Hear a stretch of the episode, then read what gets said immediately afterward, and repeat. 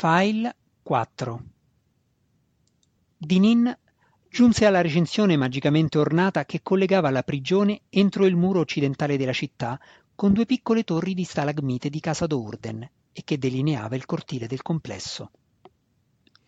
La recinzione era di adamantite, il metallo più duro del mondo, e l'adornavano cento sculture a forma di ragno che tenevano delle armi, ognuna stregata, con glifi e sentinelle letali.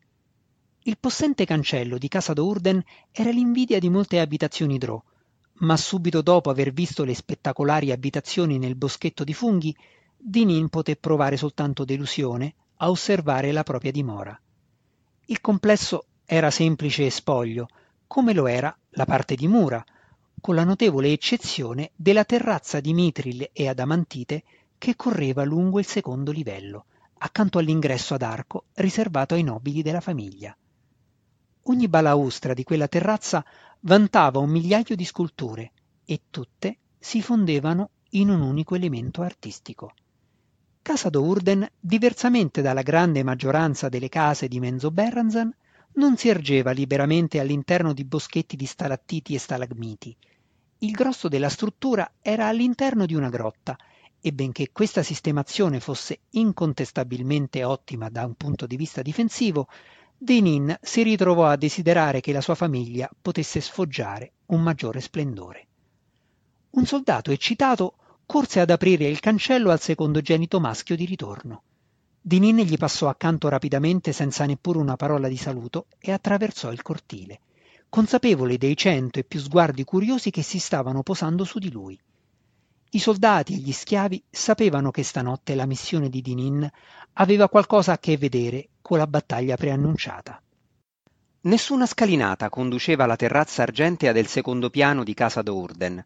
Anche questa era una misura cautelativa volta a segregare i personaggi importanti della casa dalla plebaglia e dagli schiavi. I nobili Drò non avevano bisogno di scale, Un'altra manifestazione delle loro innate capacità magiche consentiva loro il potere della levitazione. Senza rivolgere nessun pensiero consapevole all'atto che stava effettuando, Dinin si sollevò lentamente in aria e si lasciò cadere sulla terrazza corse attraverso il passaggio a volta e lungo il principale corridoio centrale dell'abitazione, che era illuminato fiocamente nelle morbide gradazioni del fuoco fatato, che consentiva di vedere nel normale spettro luminoso non abbastanza lucente da annullare l'uso dell'infravisione.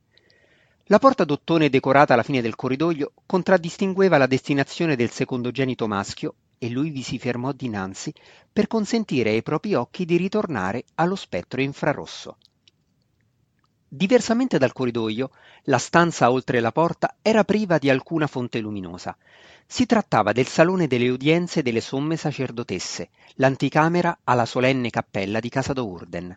Le stanze religiose Drò, in accordo con gli oscuri rituali della regina ragno, non erano luoghi di luce. Quando ritenne di essere pronto, Dinin spinse la porta e varcò la soglia passando senza esitazione vicino alle due guardie femminili, interdette, e avanzando arditamente fino a porsi dinanzi a sua madre. Le tre figlie si accigliarono di fronte all'insolenza e alla presunzione del fratello. Lui sapeva che stavano pensando, indignate, che era entrato senza permesso e che desideravano fosse lui a venir sacrificato quella notte. Per quanto si divertisse a mettere alla prova i limiti del suo rango inferiore in quanto maschio, Dinin non poté ignorare le occhiate minacciose di Vierna, Maia e Brizza. Essendo femmine, esse erano più grandi e forti di Dinin ed erano state addestrate fin dalla più tenera età all'uso dei maligni poteri religiosi e delle armi Drò. Dinin rimase a osservare le estensioni stregate delle religiose, temibili fruste dalla testa di serpente legate alle cinture che iniziavano a contorcersi smaniose di infliggergli una punizione. Le impugnature delle fruste erano di adamantite, piuttosto normali, ma le cordicelle e le molteplici teste delle fruste erano serpenti vivi. La frusta di Brizza, in particolare, un arnese perverso a sei teste, danzava e si agitava, attorcigliandosi intorno alla cintura che la reggeva. Brizza era sempre la più veloce nelle punizioni. Matrona Malisse, tuttavia, parve gradire la spavalderia di Dinin. Il secondogenito maschio conosceva bene quale fosse il suo posto secondo i criteri della matrona e seguiva senza timore e incondizionatamente gli ordini di lei. Dinin trasse conforto dalla tranquillità del volto di sua madre, decisamente l'opposto dei volti scintillanti e roventi delle sue tre sorelle. È tutto pronto, le disse. Casa De Vir si affolla all'interno della sua recinzione, tranne Alton, naturalmente, che sta stupidamente studiando a sorcere. Ti sei incontrato con Senza Volto? chiese matrona Malissa. L'accademia era tranquilla questa notte, rispose Dinin. Il nostro incontro si è svolto perfettamente. Ha accettato il nostro accordo? Alton De Vir verrà sistemato a dovere, ridacchiò Dinin.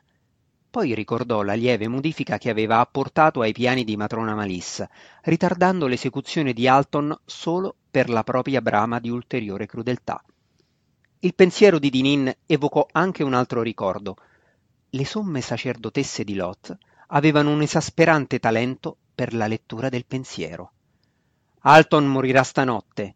Dinin completò rapidamente la risposta, rassicurando gli altri prima che potessero indagare, alla ricerca di particolari più precisi. Eccellente! ringhiò Brizza. Dinin respirò un po' più agevolmente. Uniamoci, ordinò matrona Malissa. I quattro maschi Drò si spostarono per inginocchiarsi davanti alla matrona e alle sue figlie. Rizzen a Malissa, Zacnafein a Brizza, Nalfein a Maia e Dinin a Vierna. Le religiose cantilenarono all'unisono, ponendo delicatamente una mano sulla fronte del loro rispettivo soldato, armonizzandosi alle sue passioni. Conoscete i vostri posti, disse matrona Malisse quando la cerimonia fu completata. Ebbe una smorfia di dolore a causa di un'altra doglia. Che la nostra opera abbia inizio. Meno di un'ora più tardi, Zacnafein e Brizza erano in piedi insieme sulla terrazza fuori dall'ingresso superiore di casa d'Urden. Sotto di loro, sul fondo della caverna, la seconda e la terza brigata dell'esercito familiare, quella di Rizzen e quella di Nalfein, si davano da fare adattando al proprio corpo cinghie di cuoio e placche di metallo, dei sistemi per mimetizzarsi e contrastare così la particolare caratteristica degli occhi drò, che erano in grado di individuare il calore. Il gruppo di Dinin, la forza d'urto iniziale, che comprendeva un centinaio di schiavi folletti, era partita da un bel po' di tempo. Dopo questa notte saremo famosi, disse Brizza, Nessuno avrebbe mai sospettato che una decima casa osasse muoversi contro una casa potente come la De Vir. Quando si diffonderanno le voci dopo l'azione sanguinosa di questa notte, anche Baer si accorgerà di Daermon Nesher Barron. La sacerdotessa si sporse dalla terrazza per osservare le due brigate mettersi in riga e partire, silenziosamente, in direzioni diverse che le avrebbero condotte attraverso le strade tortuose della città fino al boschetto di funghi e alla struttura a cinque pilastri di casa De Vir. Zacnafein osservò la schiena della figlia maggiore di matrona Malissa.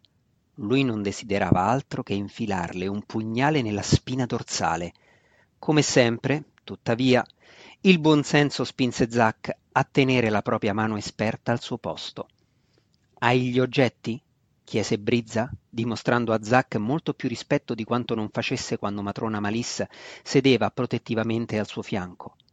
Zac era soltanto un maschio, un cittadino comune a cui era consentito di portare il nome della famiglia perché talvolta serviva matrona Malisse in veste di marito e un tempo era stato il protettore della casa. Tuttavia, Brizza temeva di farlo infuriare. Zac era il maestro d'armi di casa d'Urden, era un maschio alto e muscoloso, più forte della maggior parte delle femmine, e coloro che avevano assistito alla sua ira di combattente lo consideravano tra i migliori guerrieri di entrambi i sessi in tutta Menzoberranzan. Oltre a Brizza e a sua madre, entrambe somme sacerdotesse della regina ragno, Zacnafein, con la sua impareggiabile abilità nel maneggiare la spada, era l'asso nella manica di casa d'Urden. Zac sollevò il cappuccio nero e aprì la piccola borsa che portava alla cintura, rivelando numerose piccole sfere di ceramica. Brizza sorrise malignamente e si sfregò le mani sottili. Matrona Ginafae non sarà contenta, sussurrò. Zac le sorrise di rimando e si volse a osservare i soldati che si allontanavano. Nulla dava più piacere al maestro d'armi che uccidere Elfi Drò, in particolare sacerdotesse di Lot.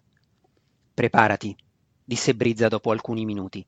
Zack si scostò i folti capelli dal volto e rimase rigido, con gli occhi saldamente chiusi. Brizza estrasse lentamente la sua bacchetta, iniziando la cantilena che avrebbe attivato il meccanismo. Diede un colpetto a Zack su una spalla, poi sull'altra, poi gli tenne la bacchetta immobile sulla testa. Zack sentì gli spruzzi gelati che gli cadevano addosso, permeando i suoi abiti e la sua armatura, perfino la sua pelle, finché lui e tutto ciò che possedeva non si fu raffreddato, raggiungendo una temperatura e una colorazione uniforme. Zack odiava il gelo magico, gli dava la sensazione che immaginava gli avrebbe dato la morte, ma lui sapeva che quand'era sottoposto all'influsso degli spruzzi della bacchetta diveniva grigio come la comune pietra e non poteva venir scoperto o individuato dagli occhi sensibili al calore delle creature del buio profondo. Zack aprì gli occhi e rabbrividì, flettendo le dita per assicurarsi che potessero ancora eseguire la sua opera con fine incisività. Guardò nuovamente Brizza, già intenta a effettuare il secondo incantesimo, l'evocazione. Questo avrebbe richiesto un po' di tempo, perciò Zack si appoggiò contro la parete e prese nuovamente in considerazione il piacevole ma pericoloso compito che lo aspettava. Com'era stata premurosa matrona Malisse a lasciargli tutte le sacerdotesse di casa De Vir. Fatto, annunciò Brizza dopo qualche minuto.